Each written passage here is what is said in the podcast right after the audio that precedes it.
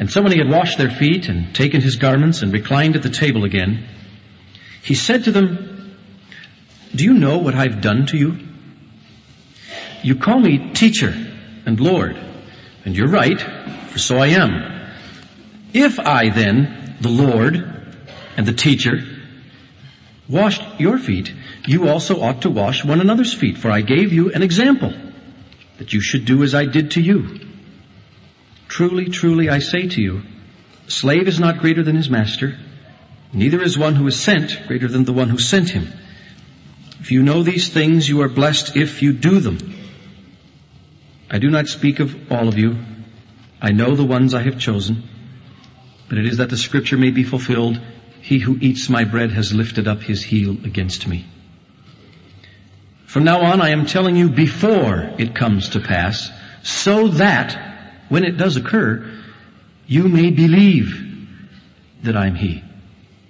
Truly, truly, I say to you, he who receives whomever I send receives me, and he who receives me receives him who sent me. Nobody in the history of the world, nowhere in the world, before or after, has ever foreknown and foretold their death and their life and their resurrection the way Jesus did. It's an amazing thing. It's an astonishing thing when you read the gospel accounts of Jesus' life, as I hope you will, at least in part this week.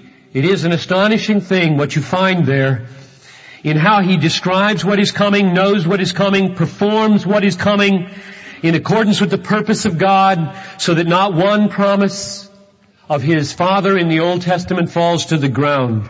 He sets his face like flint to go to Jerusalem. And he doesn't turn to the right or to the left, but moves on a straight line toward obedience and toward the cross, knowing exactly what's coming, embracing it for our sake, performing it with infallible obedience in order that we might live.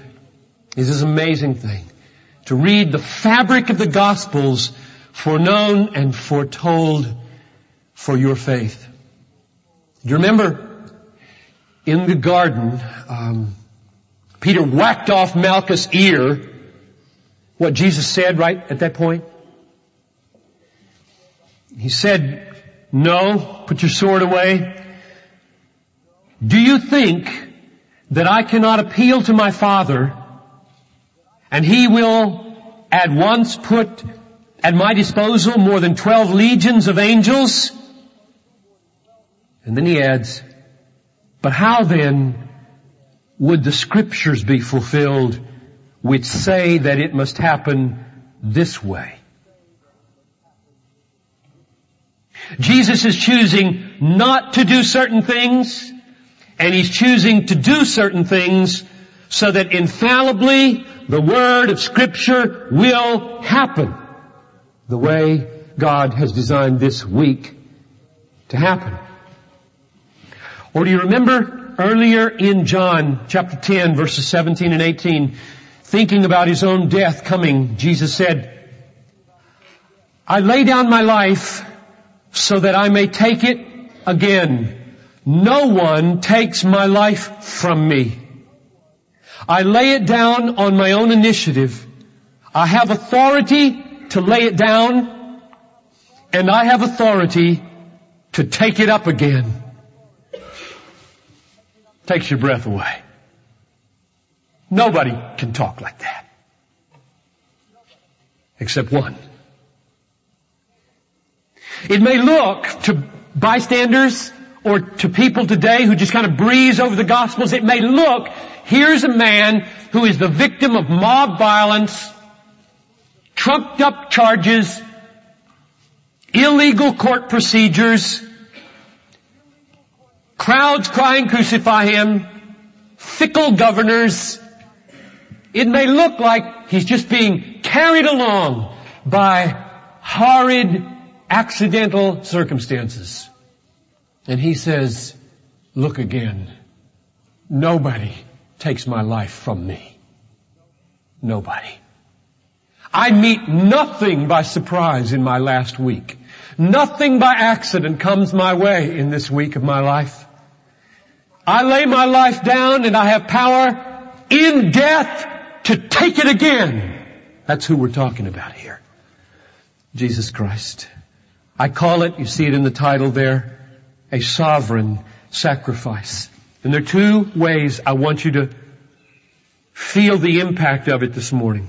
The first way is short, second way is longer. Let me tell you what they are.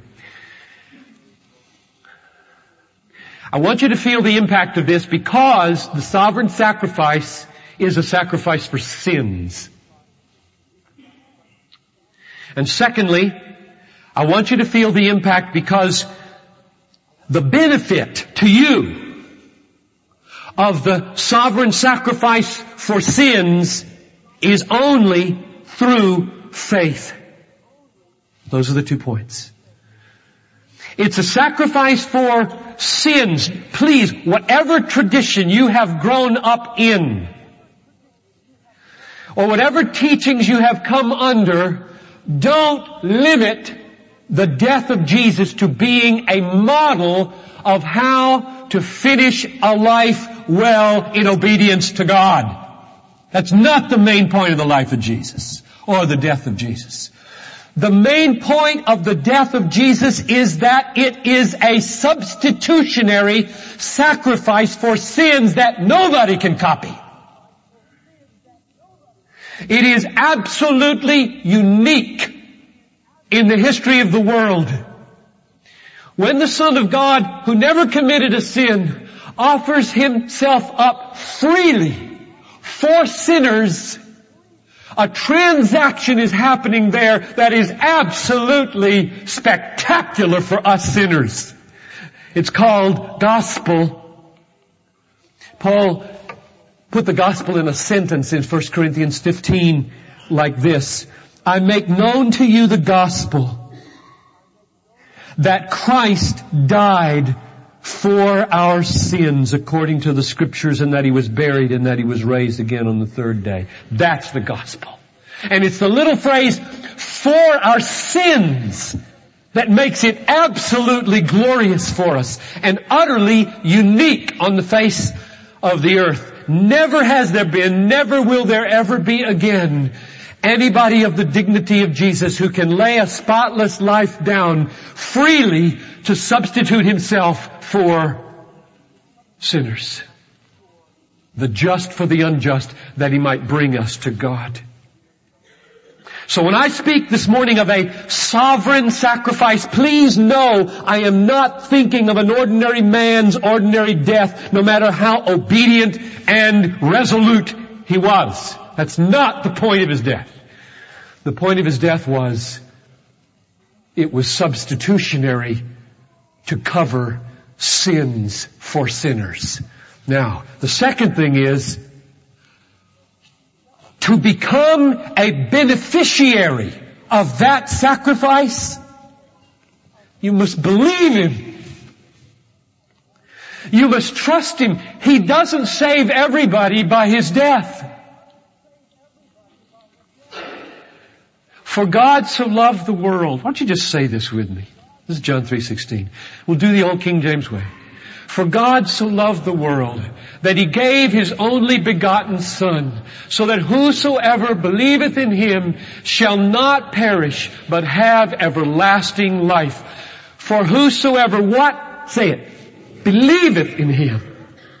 Now, if you read to the end of the chapter, you come upon a verse that says, if you believe, you have eternal life, but if you do not obey the Son, the wrath of God rests upon you.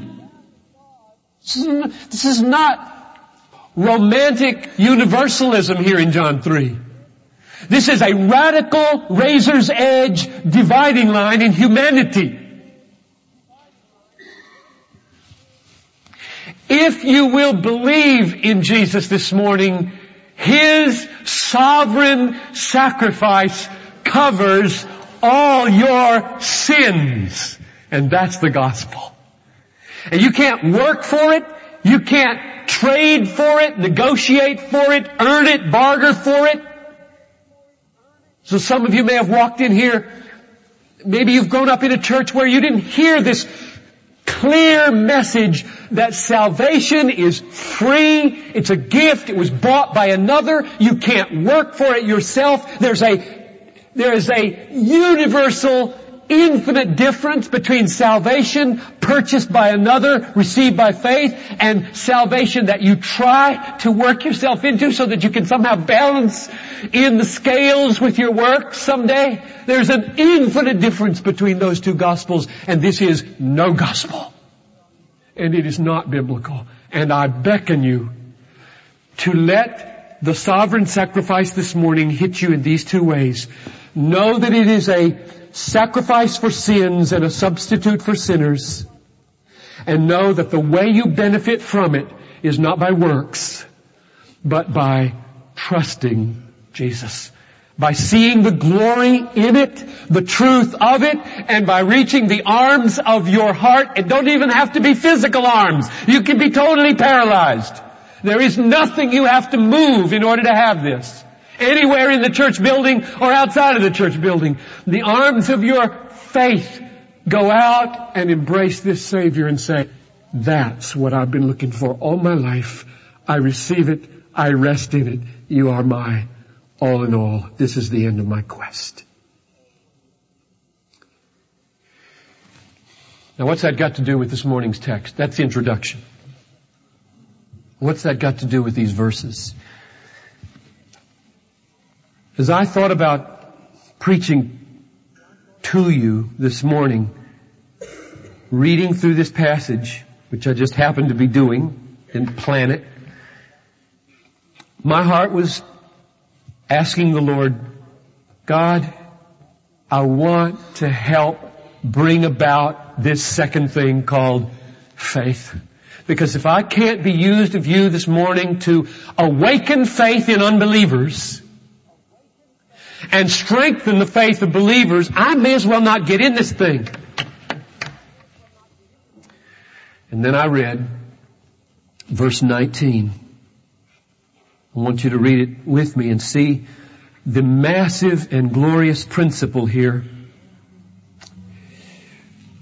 He has just predicted the betrayal of himself by Judas. And he says, from now on, I am telling you before it comes to pass so that when it does occur, you may believe that I am. Most of the translations have to put he there because it would seem to dangle, but if you leave it hanging in the original, that you may believe that I am. Then you hear the echo of Exodus 3. I am who I am has sent you. Tell them I am has sent you. What would the son of I am be called? But I am. So, verse 19 is designed to describe a way that faith comes into being and is strengthened. And so when I read it, I said, let me do this. I will try to take verse 19 and work it for all I'm worth this morning. I want to do this thing now. I want to do verse 19. Because do you see the logic of verse 19? I want to make sure you get this so you know where I'm going and why I'm doing it the way I'm doing it. It says, I tell you things that are about to happen in my life, things that are going to happen to me, like my betrayal. I tell you them now before they happen so that when they happen, faith will happen. That's what I want to happen this morning. I want faith to happen. I want unbelievers in this room for whom religious stuff has just been marginal to become powerfully central. We got people in this room who don't believe in Jesus. We've got people in this room whose faith in Jesus is there and it is weak and wavering and you wonder if you can persevere in it another week because of what you're going through. And then we've got some who are strong. And they just want to be stronger. And they're happy to be spoken to about how to beget and strengthen faith. We got them all over the map in this room, right? Now, if I understand this verse, it's designed for everybody. It says, here's the principle, I'll just kind of broadened it out. Foreknowing things that are going to happen to Jesus and foretelling things that are going to happen to Jesus is for the purpose of awakening faith. Do you see that? That's not hard to see. This is an easy verse. For the purpose of awakening faith in the divine sonship of Jesus Christ who can forgive you and care for you forever and lead you to heaven if you'll trust Him. That is, if you'll have the faith this verse is trying to give you. Well then, what should I do with this verse? What would you do now? If you had another 15 minutes or so, what would you do with it?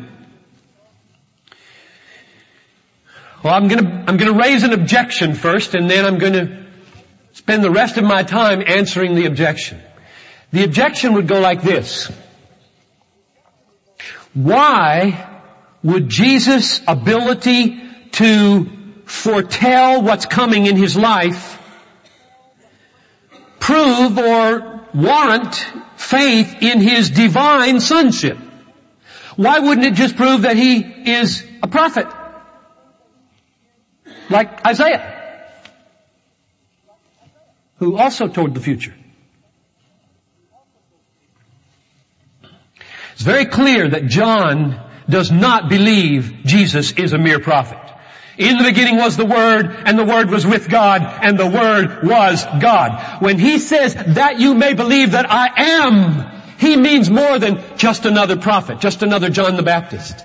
It's very clear. So we have to ask, hmm, so whether I get it or not, Jesus meant that being able to predict the future the way He does it warrants faith in Him as the Son of God. Why? Five reasons. Now what I want to do in these five reasons is take the principle of verse 19 in chapter 13 of John and apply it in five different ways. There's a principle here. And if we apply it in the right biblical ways, I hope what will happen is that right now, in the next 10 or 15 minutes, the Holy Spirit will come into this room and do verse 19 in your life. Why don't we just stop and ask Him to do that? Let's pray. Father, I know that mere words cannot awaken faith, though you do ordain that faith comes by hearing and hearing by the Word of God. We believe that we're looking at the Word of God in John 13, 19. And now, Lord, if you would come and by your Holy Spirit quicken my words, anoint them, empower them, and stir in the hearts of these people, there wouldn't be just a information sharing going on here, but a divine supernatural transaction. And I ask that it would be the awakening of saving faith and the strengthening of saving faith. In Jesus' mighty name I ask it. Amen. Okay, reason number one, why I believe that this principle applied to Jesus proves that he is more than another prophet. The first reason is that his knowledge of what was coming is complete and not partial like a prophet. Isaiah, sure. John the Baptist, yes. They told the future. But they told it a little here, a little there, as God who knows it gave it to them. Not so with Jesus. I refer you to John 18:4. And there are about three other places we could look, or two others at least that I know of, but we'll just look at one. John 18:4, in the garden, the mob is gathering. Will Jesus muster courage and faith and face them. Here's what John says in verse 4. So Jesus, knowing all things that were coming upon him, went forth and said to them, whom do you seek? Knowing all things that were coming upon him. Not just one here and one there, as God might be pleased to give to a prophet, but knowing all things. Jesus was surprised by nothing in his life this is not the description of any ordinary prophet. John's testimony to this Jesus, the Jesus that he knew, is a testimony to a man who, as it says in Matthew 12:41, something greater than Jonah is here. Remember that great line? You may think he's just another prophet, another Jeremiah, another John the Baptist, but those who have eyes to see are recognizing a flavor of authority, a dimension of knowledge, a claim for himself, and an act of power that is incomparable in the world here. John said elsewhere, all things that the Father has are mine. That is, Jesus said it through John. All things that the Father has are mine because I and the Father are one. That means the knowledge of the Father is mine. That's reason number one. Number two, when you apply the principle of John 13, 19 to the Old Testament prophecies of the coming Messiah, lived out and worked out in the life of Jesus, it is a stunning way to read the Gospels. And they are not simply predictions of a prophet as they come true in the life of Jesus, you realize he's not a predicted prophet. He is a fulfillment of predictions and prophecies. So let's look at them here. If we had time, we'd spend an hour on this, just dwelling over them. There are dozens of them. I'll just give you a, a smattering. And what I want you to see is that detail after detail after detail of both what Jesus did and what was done to Jesus was predicted in the Old Testament by the Father who knew what was coming. And it means therefore that we should believe in Him. The birth of Jesus, Matthew 121, she will bear a son. Now this took place to fulfill what was spoken by the Lord through the prophet, behold the virgin shall conceive. Jesus stay in Egypt for that short while as the boy, Matthew 2.15. This was to fulfill what had been spoken by the Lord through the prophet, out of Egypt have I called my son. Jesus living in the city of Nazareth, Matthew 2.23. This was to fulfill what was spoken by the prophets, he shall be called a Nazarene.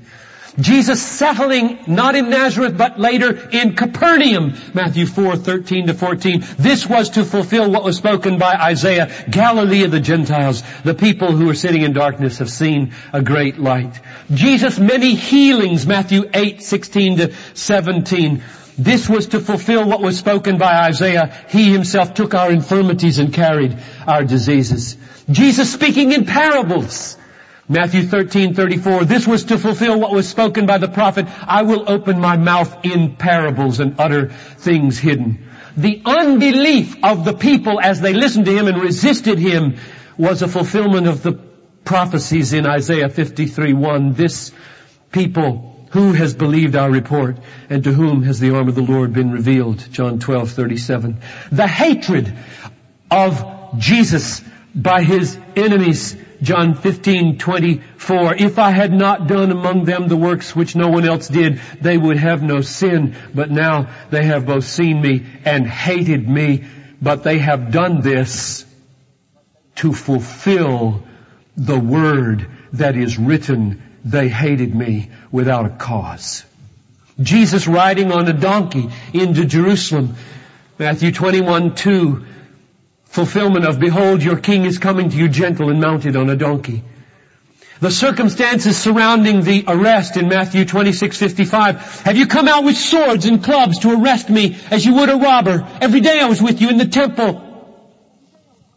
But all this has taken place to fulfill the scriptures of the prophets. Judas betrayal of Jesus. John 13, 18. I do not speak of all of you. I know the ones I have chosen, but it is that the scriptures may be fulfilled. He who eats my bread has lifted his heel against me. And then Judas' money, when he threw it back into the temple, the 30 pieces of silver, what did they do with it? Was prophesied. Jeremiah, Zechariah, they took the 30 pieces of silver, the price of one whose price has been set, and gave it to them for a potter's field. Jeremiah 18, Zechariah 11. The casting of lots. Picture this little incidental thing now. Soldiers sitting at the feet of the dying Son of God and they're ready to strip it into cloth and go home and make something out of it and they say, and why do they say this? Why? Why do they use their wills this way? Let's not tear it. So they said to one another, let us not tear it, but cast lots for it to decide whose it shall be. This was to fulfill the scriptures. They divided my outer garments among them, and for my clothing they cast lots. Psalm 22:18. The piercing of Jesus' side, so that no bone would be broken, no broken legs here. Why? Not a bone of him shall be broken. And we could go on and on. The second application of the principle of John 13, 19 is that God did it too. Jesus didn't only tell the future, God told the future in the Old Testament. Why? So that when it came true, you might believe. Third, Jesus himself taught that all the prophecies about himself would be fulfilled. This is just a little different than the second one. In the second one, the evangelists, the gospel writers are gathering all these texts and seeing how they came true in the life of Jesus. In this one, Jesus himself steps back, looks at his life, and announces, I am the fulfillment. All these things are coming my way and I endorse them as coming true in my life. Listen to the way he puts it in Luke 22:37. I tell you that this which is written must be fulfilled in me. And then he quotes, he was numbered with the transgressors, Isaiah 53:12. And then he says, for that which refers to me has its fulfillment. Jesus, get this now, the mind of Jesus is not the mind of an ordinary man. It's not the mind of an ordinary prophet. This is a man who, as he looks at the Old Testament unfolding before him, he says, these things refer to me. I am the climax and the fulfillment of all of the promises of God. They have their yes in me. It is a tragedy. I will mention this as a parenthesis. It is a tragedy this week for me to read again in a magazine of a public television program in Britain put on by scholars who are finding a non-supernatural Jesus behind the Jesus of the Gospels and portraying him with much scholarly fanfare as the Jesus of history. You just if you know, if you know the history of scholarship, especially since the Enlightenment, you just kind of, again, haven't we seen enough of these creations of every generation? A 60s Jesus, a 70s Jesus, an 80s Jesus, a 90s Jesus, an atheistic Jesus, a Jewish Jesus, a Muslim Jesus. You can create anything you want if you play scholarly games behind the sources. Which is all they can do. It's a mind game. I played it for years in Germany and watched the other players. It's a tragedy. I had a teacher one time who said, and it was a wise word, back in 1968, old Everett Harrison, in a course on Pauline theology.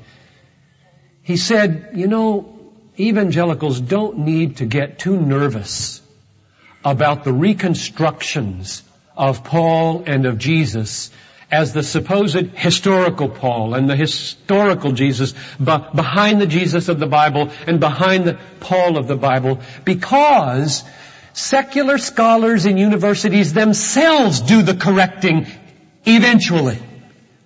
And he was 83 years old or so at the time, and he just with great serenity said, I have seen in my lifetime without any evangelical effort to overthrow the reconstructions of secular historians, they get overthrown by themselves because they so distort and manipulate and guess. There's all this guesswork behind the sources.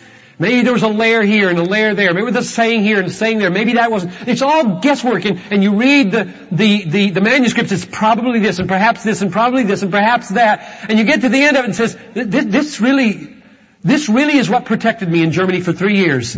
When you count up the perhapses and the probablys in most German doctoral dissertations, you feel like that's not livable. I can't die for that. That is not livable. You can play that game and you can make a big living in universities. You can't live that. And if you can't live a philosophy, it isn't worth talking about. You can't live a string of perhapses because of imaginary sources behind sources behind sources. And therefore let us not worry too much, but let us weep and pray that God would not destroy too many people by the Jesus Seminar and by these reconstructions that are put forth as scholarly on public television in Britain these weeks. All of that was, uh, that parenthesis there was inspired by Jesus' amazing self-consciousness as you read the Gospels. Here is a man who knew he was more than a prophet. Now fourth observation. Not only did God in the Old Testament prophesy what would come in Jesus' life in great detail and what would happen to him in great detail so that when it happened we would believe. Jesus learning that from his Father began to do it himself midway into his well, actually, it started at the beginning, John 2, but he began really to do it in Mark 8, and let me just give you a few examples. Mark 8:31, the Son of Man this was his favorite self-designation. The Son of Man must suffer many things and be rejected by the elders and the chief priests and scribes and be killed and rise again. So he must suffer, he must be rejected, he must be killed, he will rise again. There he is, a sovereign sacrifice being outlined before it happens. Here are a few more. He knew and he prophesied that he would die by crucifixion. John 3:14 As Moses lifted up the serpent in the wilderness so must the son of man be lifted up and thus he spoke telling what death he would die by in John 12 as well. The disciples would find an unridden colt just happened to be tied there when they entered Jerusalem. Luke 19:30. When they go into the city to find a place to do the Lord's Supper, he predicted, you will find a man carrying a pitcher. Follow him into his house and he'll have a room for us. He knew the exact hour of his departure out of the world, John 13, 1, knowing that the hour had come. He knew that he would betray, who would betray him, and when he would be betrayed. Exactly, John 6, 44, Matthew 26, 2. He knew the fact and the time of Peter's denial. Picture this. Peter, Matthew 26, 34. Truly, he puts that at the front of sentences that are very authoritative. Truly, I say to you, this very night, before the cock crows, three times you will deny me. I have spoken. And just to put authority on it, in Luke's Gospel, chapter 22, he says, probably with a tearful smile on his face, and when you have turned, strengthen your brothers. Is that awesome? you're going down and you're coming up. And I know it. And I'm telling you. And to be sure of it, I'm praying. And I've asked the Father, do it. and you will be a rock. And I'll build my church. He said, Matthew 26, 31, you will all fall away because of me this night. So my fourth point is that Jesus said these kinds of things so that when they happened, you this morning might believe. Do you believe? There's one more. And it's this. The gospel writers treat the prophecies of Jesus about what he said will happen to him as fulfilled with the same language that they treat the Old Testament, thus endowing Jesus with the same divine authority that they endow the Bible with, the Old Testament. Let me give you an example. There's about two or three of these, but here's one. John 18, 31. Pilate says to the Jews, take him yourselves and judge him according to your law. Ooh, he wanted to be free of this man. Ooh, ooh, he wanted to be free. And the Jews said to him, we are not permitted to put anyone to death. Where'd that come from?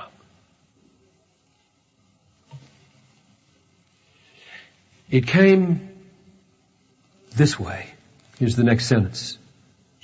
This, this negotiation between Pilate and the Jews, this falling out of their decisions about how he shall die, this was to fulfill the words of Jesus.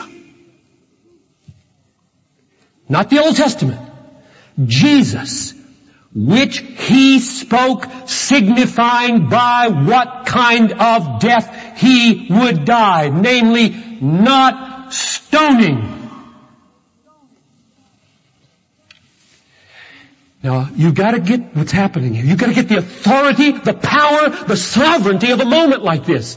Here's Pilate saying, you take him, you can have him. You've asked for him, you want him dead, I'm the authority in this province, kill him.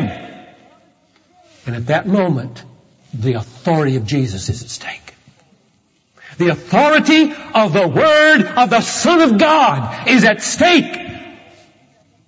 And therefore, to fulfill scriptures, Almighty God ordains that they will not do it. And Pilate has to do it. And he is crucified as he said he would be. Well, that's it. That's it. I tell you these things before they happen so that when they happen, you might believe. So I just close with a plea and a prayer.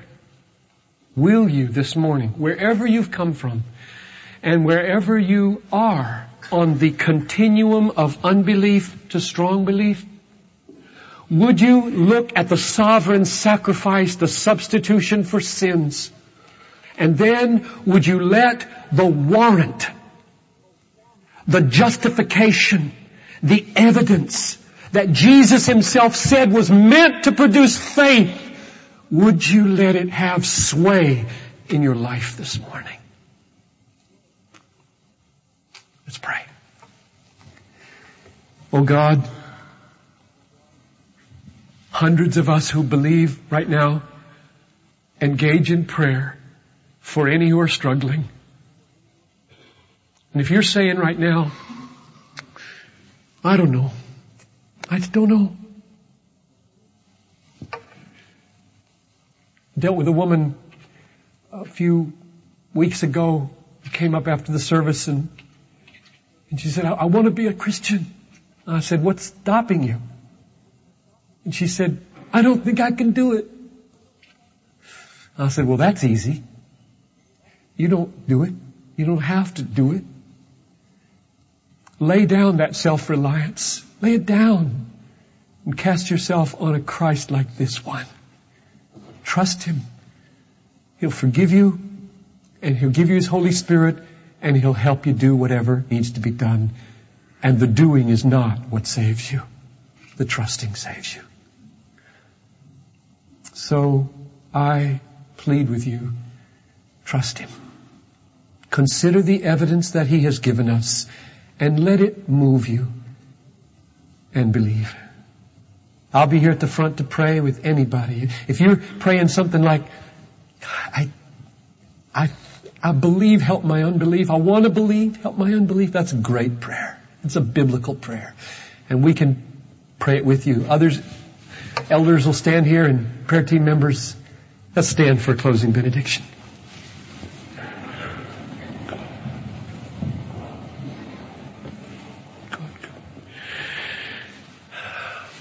The Lord bless you, keep you.